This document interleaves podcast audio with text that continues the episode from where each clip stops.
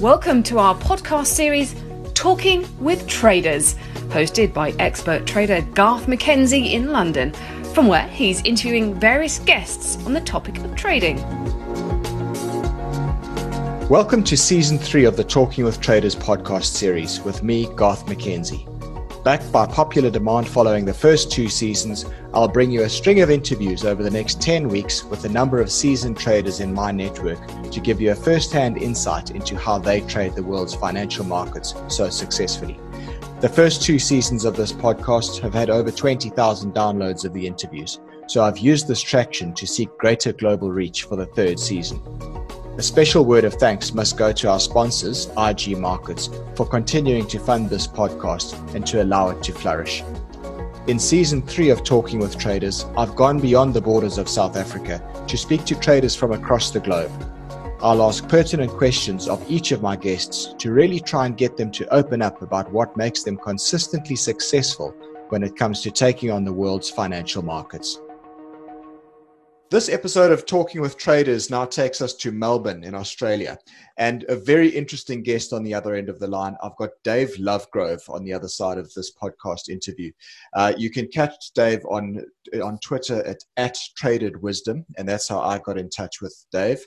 And um, I'm really looking forward to you, Dave, to, and talking to you. What, what really got me interested in following you was actually the, the psychology around what you tweet um, you're very keen on on tweet on uh, tweeting psychology related stuff, and if one looks at your Twitter bio, it says helping you program your mind to achieve success in the markets, the psychology of trading.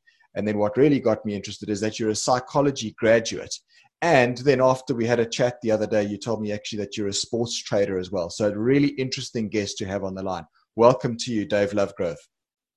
Beautiful. Thanks, Garth. I'm super pumped to get an opportunity to chat um, about all this stuff that I absolutely love and I live and breathe every day. So thanks for having me on. And I'm glad that I can offer something a little bit different as well. Yeah, absolutely. It's really exciting to chat to somebody. We've had no uh, sports traders on on the podcast season that we've done so far, so it's going to be really interesting to get your insights into that. But if we can just go back a little bit uh, in time first, Dave, and just get a little bit of background about you and your story. I mean, what got you into trading in the first place, and how did you get to where you are today? Sure. Well, um, I was a bit of a sports mad kid when I was younger. I Played every sport under the sun. I found a bunch of my old uh, football records, which is like the little magazine they'd give out when you'd go to the football when I was a kid, and uh, it was just full of stats. I used to sit there in the outer watching my team generally lose, unfortunately, but I was very meticulous about keeping statistics. Um, I, I don't really know why, but I just used to love it when I was a kid. And so um, as I sort of progressed through finishing school, um, I sort of got into uh, betting, into sports betting. Um, and not long after that, uh, Betfair came along, which, um, if uh, your listeners aren't aware is a sports betting exchange, um, which piqued my interest. Um, and actually, I got into trading really through through the sports trading first. Um, there wasn't a lot of liquidity, and there wasn't really much information about sports trading when um, Betfair first sort of came along. So naturally, for me to learn, I had to find some other um, way of of learning. There wasn't much stuff around on the internet, and so naturally, I sort of gravitated towards all the trading books to do with stocks. So your uh, Trade Your Way to Financial Freedom, um, that sort of stuff. And, and of course, that opened my eyes to all of the other possible options for trading. So uh, my story really was sports trading at the start. That kind of got me interested in everything else. And probably in the last 15 years since then, I've been trading pretty much everything under the sun. Um, and it was really uh, with with not great results. And it was really uh, about five or six years ago when I, I really decided that I had to I had to knuckle down and take this seriously. And so that's when I I went back to my roots. I decided I had to cut the fat, do the stuff that I was really good at, focus in on my strengths. Uh, so that was the sports trading. Um, and pretty much since then, I was I was very quickly able to turn that into a uh, full time income, and I've been doing that ever since. So that's pretty much my little journey in terms of sports trading. Um, I also love getting involved. Um, there's a, a, really great microcap space going on in the ASX and the Australian Stock Exchange. Uh, it's very exciting to get involved in in some young up and coming companies. So sports trading is very much like uh, day trading. It is very intense. Obviously, you get a sporting event, might go for two hours from start to finish. Um, the the odds are changing constantly as the game is going on.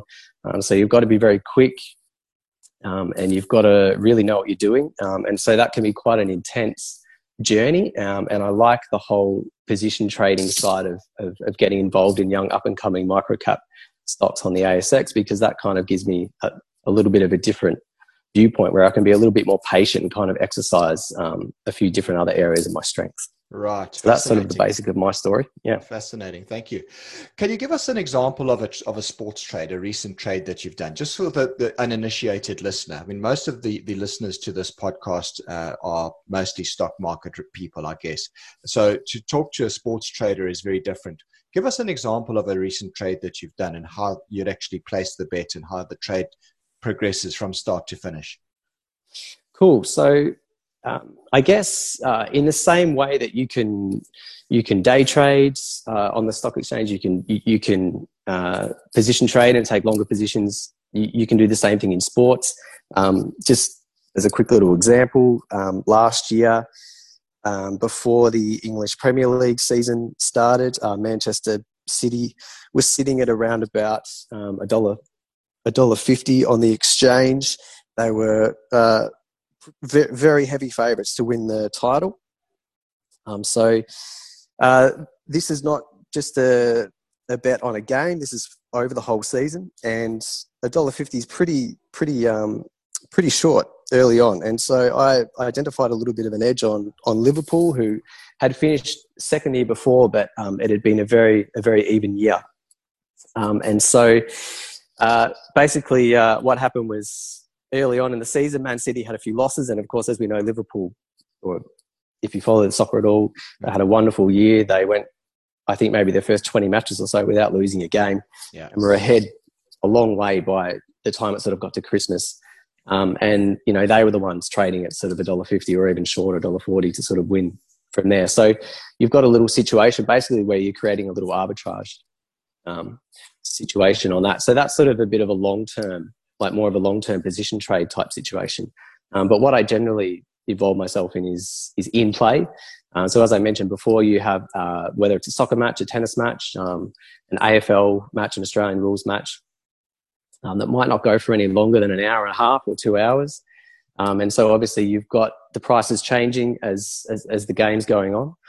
Um, and so with Betfair, you have the opportunity to um, make a back bet, and you also have the opportunity to create your own book and put some bets up for other um, punters to back. And so that's your lay side. And so obviously we're able to create, or our aim is to create a little situation where we've got some green on both sides. Um, and so that sort of stuff works, um, as I said, very fast. Money comes in and out of the markets extremely quickly, and they're they're very efficient markets because there is actually something there's there's intrinsic value which is very very clear because you have a score line so someone's winning or someone's losing and so the market generally moves very efficiently. Um, so you've got to have a good little system in place that can identify little edges. Um, of course if you're trading stocks if you're trading um, crypto everything is really very subjective and there isn't necessarily a really clear intrinsic um, market indicator. Um, so it does it, it does differ a little bit, uh, but you do have to be very quick um, and you've got to make sure you're very clear with your systems. And so that's sort of where the whole psychology part of it came in for me. I realized I had to clean up my ability to execute um, those systems that I developed. And so really it's about clarity of decision making and making sure that I'm able to execute those, those okay. decisions. Okay. Now, when you bet through, you, you said that you trade through Betfair. Um, that's an exchange. Indeed. But now, I mean, and perhaps I'm uneducated in this in this, but in, my mind, sports betting has always been you basically betting against the house. So, is this different? Where this is an exchange, so you're actually betting against other people, other market participants. Is it a zero sum game at the end of the day, or or are you playing against the house? No, it's a zero sum game. So you're taking other people's money and they're taking yours. Okay, so it's like any like a stock market or a futures market where there's actually participants Correct. on either side. And and and I, do you I mean, you mentioned sometimes that you play around the, the the, the let's call it the fair value. I mean, are you fulfilling the role in a sense of a bit of a market maker in that respect, or you Correct. then taking a, yep. a view? Okay, okay. Yeah, right. yep. So you can take both sides. So like people put up bets and you can take them. Essentially, you're you're backing and they're and they're playing the role of the bookmaker. Um, and then you've got the opposite. You can put up bets and hope that uh, hope that they get taken. Right. Okay. Okay. Very, very interesting, Dave. Now, what about risk management? How do you manage your risk in, in terms of these trades or these bets that you take? Okay. So, look, with as with all good traders, um, and essentially all all the same rules apply to sports trading as they would with any other type of trading. So for me, I don't risk any more than one percent of my bank on any one particular match. Um, now, how I trade differs. I have a couple of different strategies that I use. Um, there might be some games where I'm putting in upwards of 100 trades in and out very quickly. Um, there might be some games where there's only a couple of trades getting put in um, so I do need to know very clearly what my strategy is going in, um, and I need to make sure that I'm following that that really strongly. So that one percent would be over the whole game. I would never put myself in a position where I'll lose any more than one percent of my bank. Um, but uh, that that can be almost the whole one percent at risk um, on one very simple trade, or it can be smaller compartments of that made up over 50 to 100 different trades throughout right. the game. Yes. Okay. Okay. And I mean, obviously, in trading, in any form of trading, risk to reward ratio is a very important component. So, if you're risking one percent of your your capital, let's say, on a on a trade, I mean, what type of, of reward can you get on a good outcome with these with this type of betting?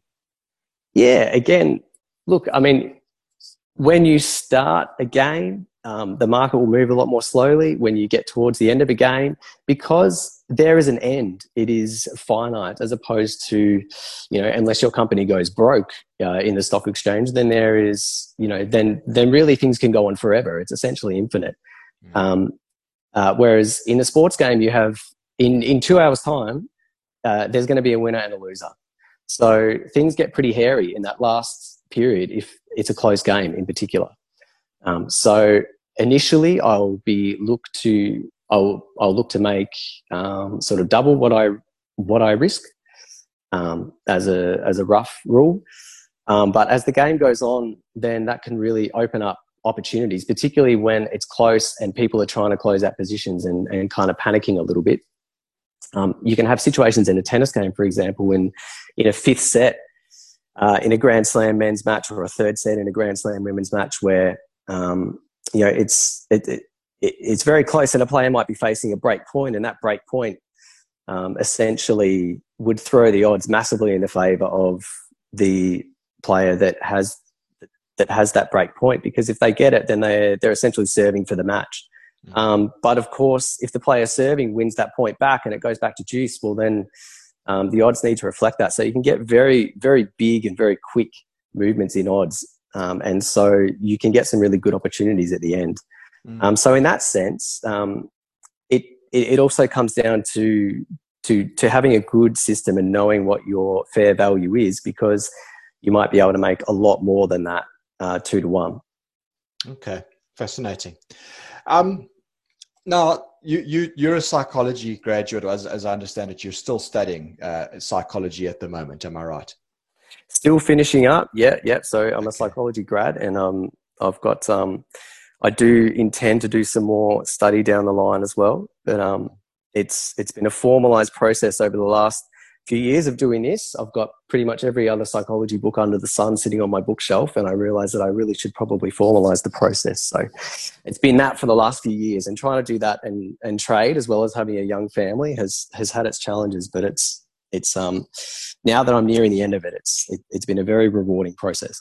Yeah, absolutely. I'm sure we'll talk about the young family side of things just now because I've got some questions I want to ask you about that. Yeah, sure. Um, but trading is predominantly psychology. Know, um, whether, whether it's sports trading, stock trading, whatever type of trading it is, um, it's it's mainly around psychology. You know, your methodology that you employ to trade might make up 10 or 20% of the of what you do. But actually the psychological aspect of trading is really what's so critically important. And that was one of the things that drew me to you from following you on Twitter and seeing all the interesting things that you tweet out which very much revolve around um, around positive psychology and how to um, and, and how to approach the markets from a positive psychological perspective.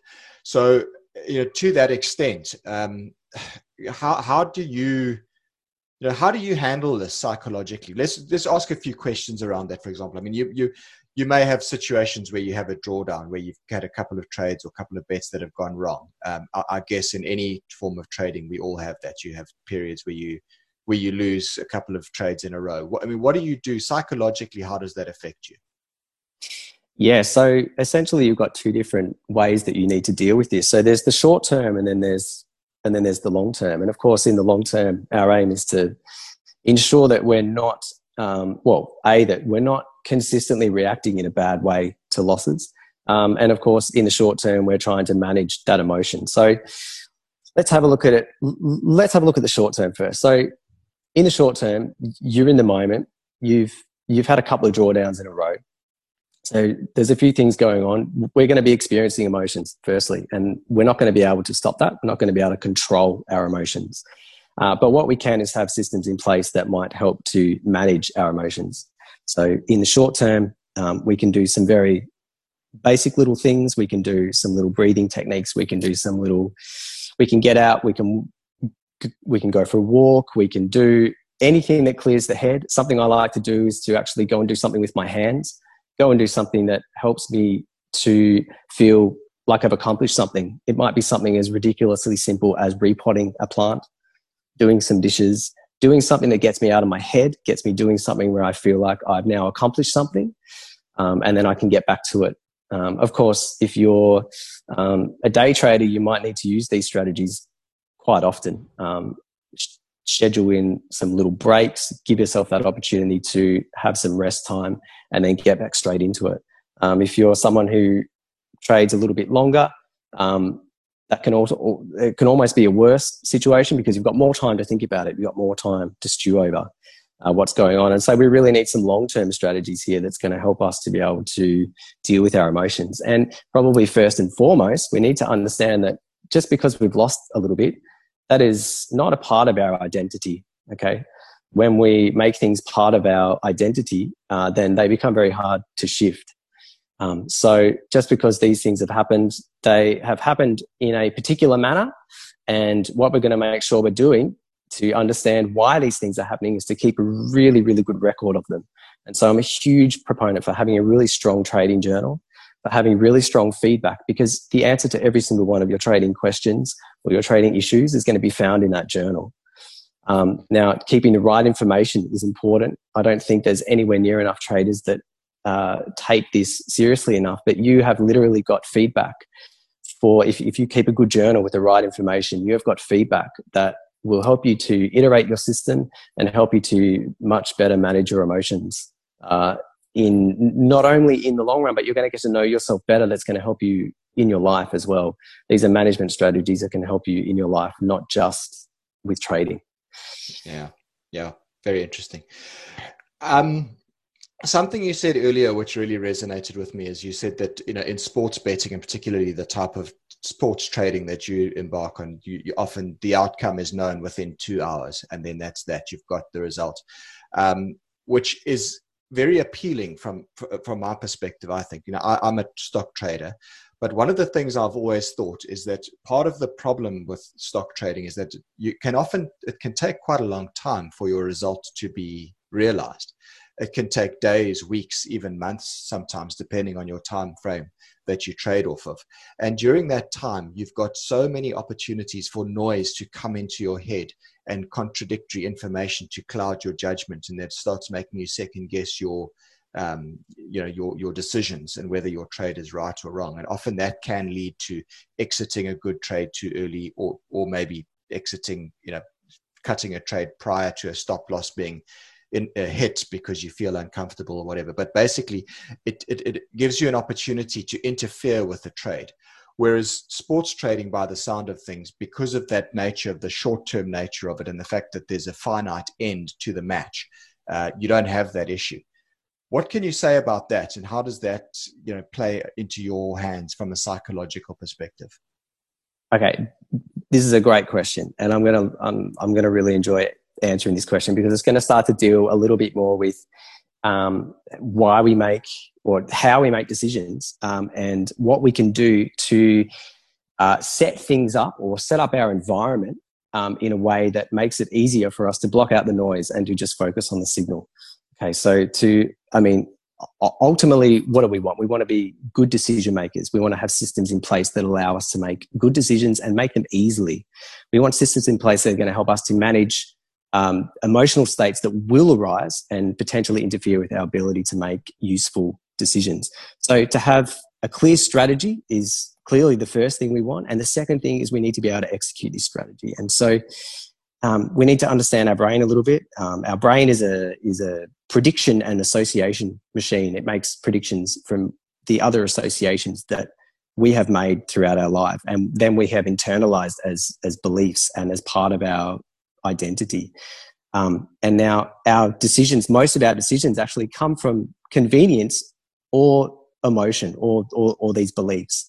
So let me say that again. Most of our decisions actually come from convenience and emotion. So we make thousands of decisions every day, most of them relatively inconsequential. Um, you know, you, you, have already made 20, 30 decisions before you've left your bedroom in the morning. You know, do I get up? Like, what do I wear?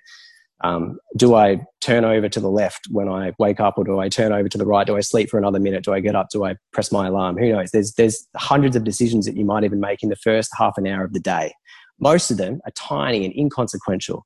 And if we have to spend a long time thinking about those decisions, then after 20 minutes of being up, you're going to be completely screwed and you're going to want to go back to bed again, right? Mm. You're going to have lost all of your energy. So we have these two systems in our brain. And the first one, um, so uh, there's a psychologist by the name of Daniel Kahneman who talks really well about this. The first system basically allows us to make most of our decisions. Um, it runs on automatic. Uh, it just makes decisions based on what we've kind of known in the past. Um, so using these associations.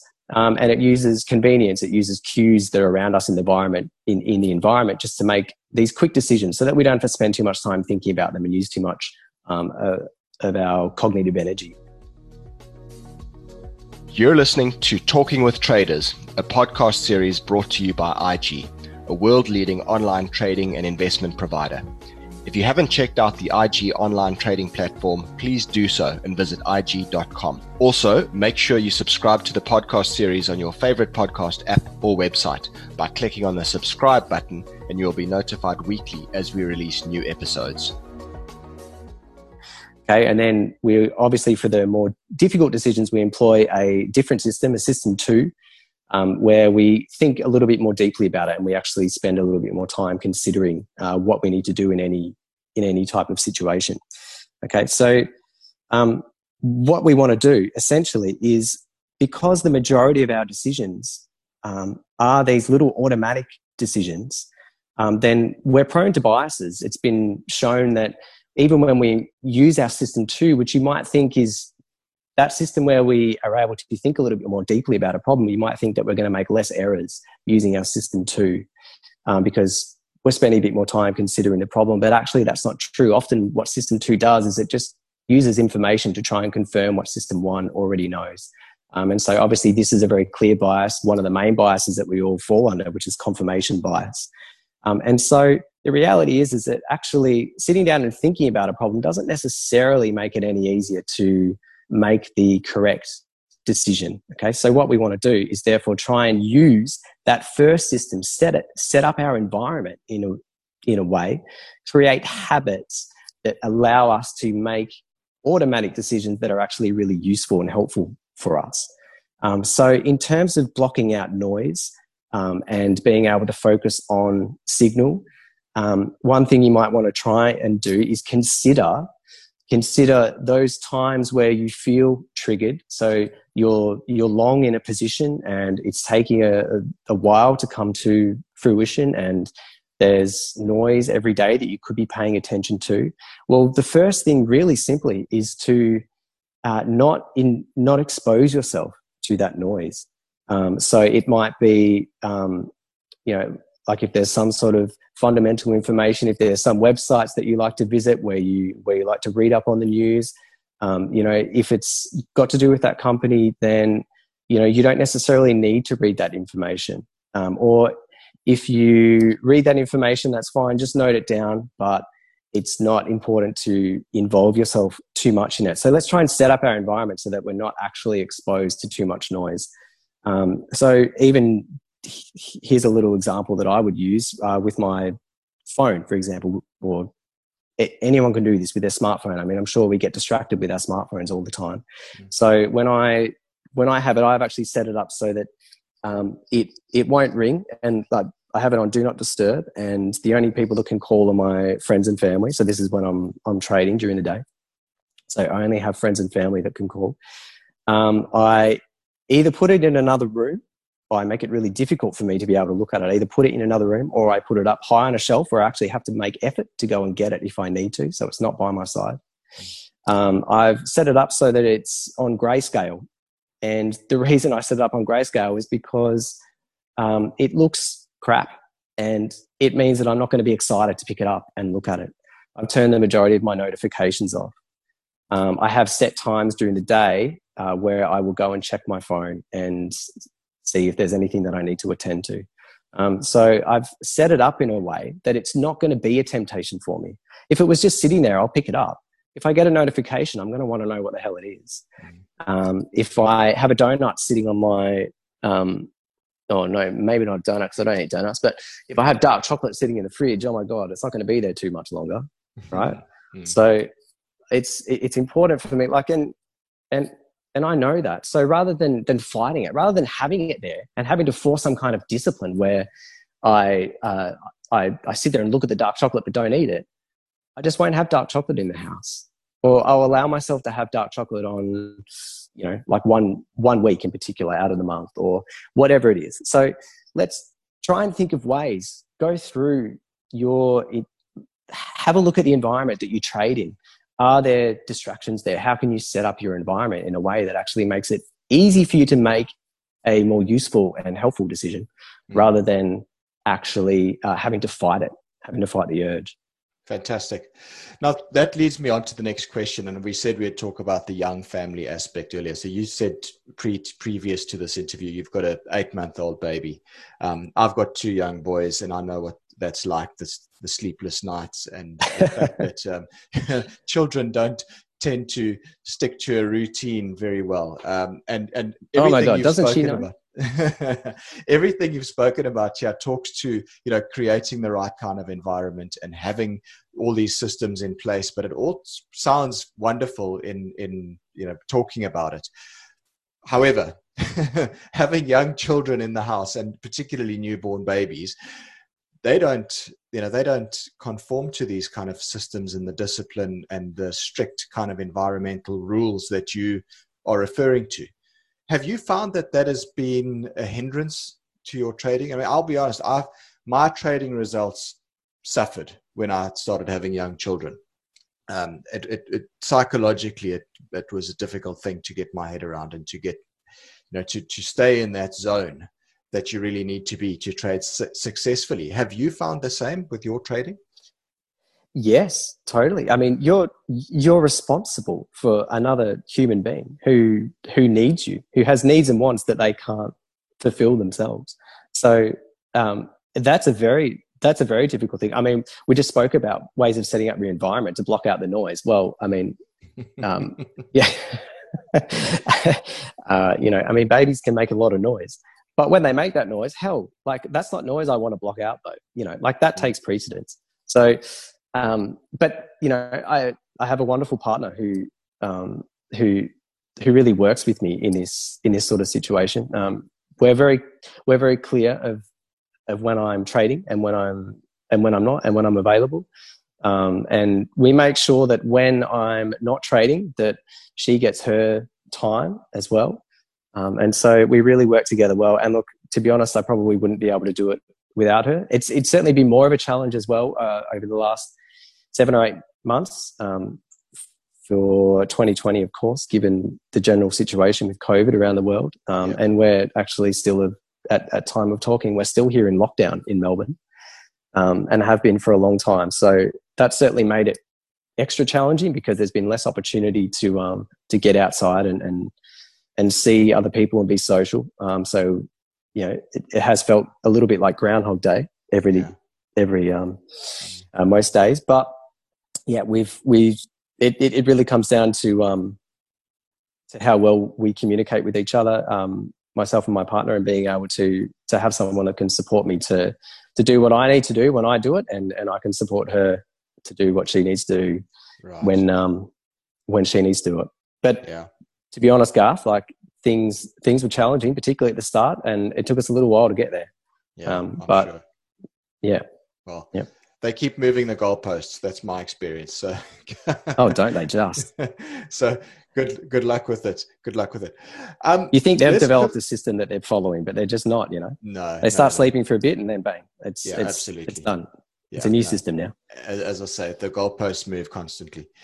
Let's pivot away from that now and just talk a bit more general. I mean, trading uh, statistically worldwide, the majority of people lose money trading. And, and when I say the majority, it's the vast majority. I mean, most um, CFD providers are compelled by law to um, to publish the percentage of their clients that lose money. And all of the CFD providers that I follow, typically that number is anywhere between 75 and 85 percent of clients that generally lose money trading this stuff. Um, and I would guess that there's probably some sort of a similar metric when it comes to sports trading. Why do you believe that that the average man in the street loses money trading? Because not enough people take it seriously. Um, some people are in it for entertainment and don't mind losing a little bit of money here or there. Um, but I'm pretty sure that most people get in it because they want to make money, but most people are also not prepared to put in the work. They're not prepared to set up high performing habits and they're not prepared to um, develop a high performance mindset. And uh, those, those sorts of things then allow you to develop a system, a positive expectancy system, and they allow you to be really clear on your system. Um, and they allow you to become a successful trader. And so people just aren't prepared to put in the work. And so it's like anything, it's, it's, it's simple and complicated at the same time. It, it takes a lot of work. But the reality is, is that if you can think in probabilities and have a high probability system and you have developed some really good habits and, and a good mindset around how you implement that system and how you execute that system, um, then the reality is, is that uh, so, and, and th- thirdly, and incredibly importantly, have a really good feedback system um, that allows you to um, make sure that you really are trading your strengths and you are keeping track of your weaknesses that you can work on. So, if you have those three things, then there's really no reason why you can't be successful as a trader. Um, but of course, going through and, and and, and ticking off those boxes is a lot easier than just ticking off those boxes. Yeah. Sorry, it is a lot harder than just ticking off those boxes. So, mm. um, you know, I mean, most people just aren't prepared to put in the work, but the information is out there. I mean, there are some wonderful books out there. There's this podcast, for example. There is so many different um, opportunities to learn, but people need to have that need to have that mindset first. And too many people give up too quickly. You know, people don't have enough of a growth mindset and and and pair that with a desire to actually um, do the work. Mm. like anything. Yeah. you get out of it what you put in it. Yeah absolutely. Consistency is key in trading. Um, and that's everything that you've talked about really is it consistency consistent system um, consistent risk management and and i guess leading to that i guess also um, routine. So you know what does an average day look like for you? Um, and when do you do your market research or your research for your for your trading um, you know is it after hours is it when what does an average day look like for you average days are very. Um, do you know what? There's not there's not many average days in sports trading, particularly um, down here in Australia, uh, and there's a lot of sports that go on across the world. So um, things can be happening at very at very random times. Um, so and and even this year, so the AFL, the Australian rules football, is one sport that I tend to trade a lot, um, which they um, have banned crowds at for this year and ended up playing most of the matches at night. So that sort of that sort of changed. We ended up with all these weeknight games rather than just weekend games. Um, so things sort of changed a lot for that. Uh, there's obviously tennis um, that goes on around the world that I tend to trade, and that can be on at any time of the night and day. Um, and cricket's the same. We had the Cricket World Cup uh, last year in England, and again, that's it ends up being at night time here in Australia. Um, so I actually end up spending a lot of my time uh, being up quite late at night trading, um, and I actually end up often having my mornings and my and my early afternoons to myself um, or or to the family. Mm. So um, it's there isn't really an average day. Um, I will. Um, it can be it, can be tricky doing some journaling after uh, um, you know like when it's two or three o'clock in the morning and I've been sitting up for for ages trading at night. Um, it can be quite tricky to then sit down and, and want to actually write about it and do my journaling and, and, and, and, go through it. So sometimes I'll just take some brief notes and then and then go through things again in the morning when I've got a clearer head and had a bit of sleep. Um, so yeah, look, things are there is no average day, um, but uh, for me, again, the most important process out of all of it is, is is that journaling process and the ability to then analyze and and and really see whether I'm I'm keeping on track and whether I'm moving off track at all um, with my trades in general. And so I definitely like to do that with a clear head. So that's that's something that I'll often do when I get a little bit of time in the morning after I've had my coffee and and, uh, and the family's sort of set up and and ready to go. Mm-hmm. Do you find this stressful? Uh, yeah, I can.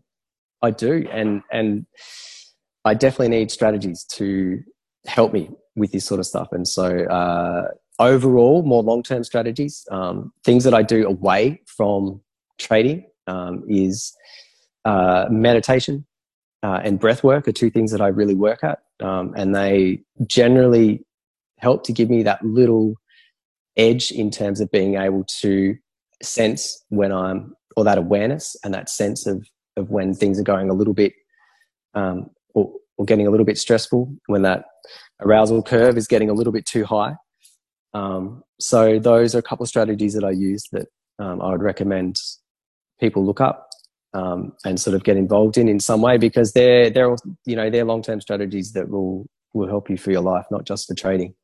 Yeah. Um, but yeah, I just I have to employ these strategies. If I don't, then um, there are definitely times where uh, it can get the better of me, and um, I'll have to go out and and and sort of clear my head in some way. But um, yeah, it, trading trading late at night, and particularly at the moment with a baby who's not sleeping so well, it's um, uh, you know, sleep deprivation is, is is is quite a tricky thing to deal with, and hmm. there's there's definitely been moments like you this year where my trading's been a little bit up and down, but I think um, overall though, that process again, I I come back to that feedback process. I have I have a very good journal that I I use, and it it really allows me to keep on the train tracks and and helps me to identify when I'm going off track very quickly. Yeah, fascinating. What um, two or three bits of advice would you give to a startup trader in any form? I mean, whether it's sports trading or stock trading, I mean, the, the, the principles, I guess, are similar.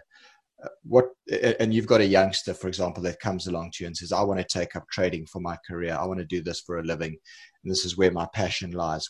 What two or three pieces of advice would you give to such a youngster?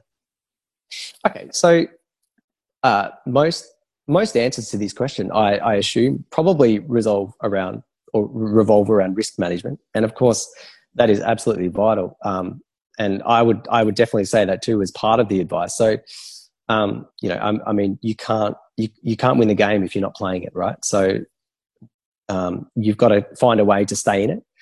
Um, but let's let's add a couple of other things there. I, I would say that you need to find a system, and it doesn't matter what the what the system is, um, but you need to find a system that is has got some kind of positive expectancy, um, whether you try other people's systems. It doesn't matter, but you need to do that system, trade that system for a while. Um, you need to be clear on that system. And it doesn't matter if that's the system that you end up using or whether that's the system you just start with. But the, the most important part of it all is keeping that feedback, is keeping a journal, keeping some feedback process, because that way you can iterate your system um, and develop it in, in a way that it therefore suits you and becomes your own. Okay, so I see there's far too many traders um, read about some system here or some system there, and they and they try it once or twice, and they don't keep any feedback on it, and it's usually some kind of random luck as to whether it works out or whether it doesn't. And then uh, if it seems to work out, they might continue doing it for a little while longer until it doesn't, and then they'll change to something else. Um, and very few people keep a good feedback system um, and really understand why that system works or why that system doesn't work, and why it works for them or why it doesn't work for them. So if you can understand what your strengths are, and they will be revealed to you gradually if you keep a really good feedback system. Okay, it's like like having a good journal. It's like having someone looking over your shoulder. It's like having your own mentor looking over your shoulder and helping you through um, developing your strengths and working on your weaknesses. So I would say absolutely find a system. It doesn't matter whether it's necessarily um, uh, the one that you end up finishing with, but just find a system and be clear on it and trade it for a while and keep some feedback. And with that feedback, then you can iterate. But if you don't have that ability to uh, journal, if you don't have that ability to look at the feedback, then you will not have any ability to iterate that system in a way that it's going to become yours. Great, fascinating.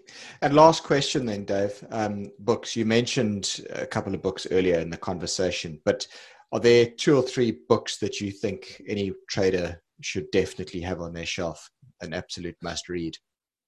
For sure. Well, let's again let's go a little bit differently to perhaps what um, perhaps what might be the sort of standard answers here. So let's let's have a look at a couple. I would absolutely go with um, Atomic Habits by James Clear.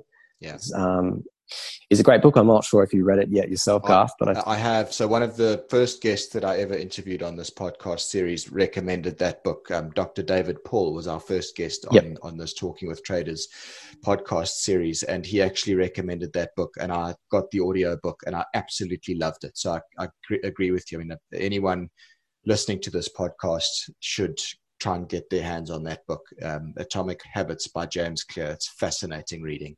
So yeah, I've got that one. What else?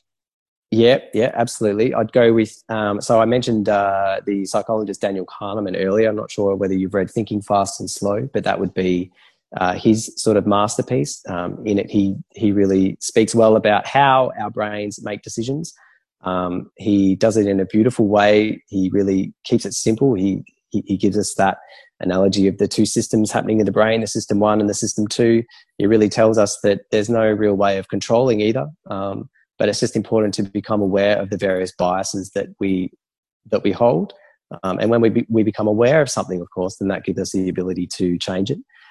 Um, so Daniel Kahneman's Thinking Fast and Slow would be one. Um, and I guess um, probably the other book, I'm just looking over at my bookshelf now and it's it's sticking out like a sore thumb. But um, Nassim Nicholas Taleb's Anti-Fragile. I'm not sure if anyone, if any of your listeners are um, have read all of his books, or whether you've you know you've read his. He's he's obviously got a little collection going, Fooled by Randomness, um, yes. The Black Swan, yes. and Anti-Fragile being the first three, and of course uh, Skin in the Game, the fourth one. But of course, I like Anti-Fragile probably more than any of the others, um, just because it kind of ties together most of the concepts that he speaks about in those first two in particular, and really kind of gives you a good working strategy to, um, uh, or a good bunch of working systems to sort of help you employ it in your life.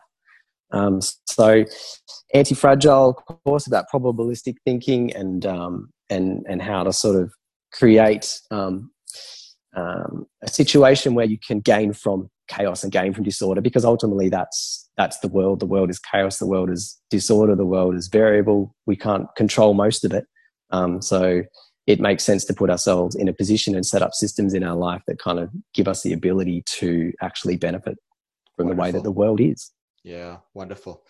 Well, Dave, it's really been fascinating speaking to you. I knew it would be. Uh, very different kind of an interview with you know, sports betting and sports trading, and obviously your deep psychological understanding of markets and what it takes to be uh, a trader. So thanks very much for your time. Um, anyone listening to this podcast wants to follow Dave, go onto Twitter and look him up at Traded Wisdom. Um, it's well worth your while. If you like motivational uh, tweets and quotes and things, Dave's Twitter handle is absolutely full of that sort of stuff. It's well worth following. So, Dave, thanks very much for your time. I really appreciate you ch- uh, taking the time to chat to me today. Thanks, Garth. It's been an absolute pleasure. Thank you. Thanks for joining us for today's episode of Talking with Traders, brought to you by IG, a world leading CFD provider. We really are privileged to have such a leader in the field of online trading involved in this series. Please follow us on Facebook and engage with us there. And a reminder to make sure you subscribe to the series by clicking the subscribe button on your favorite app. Till next time.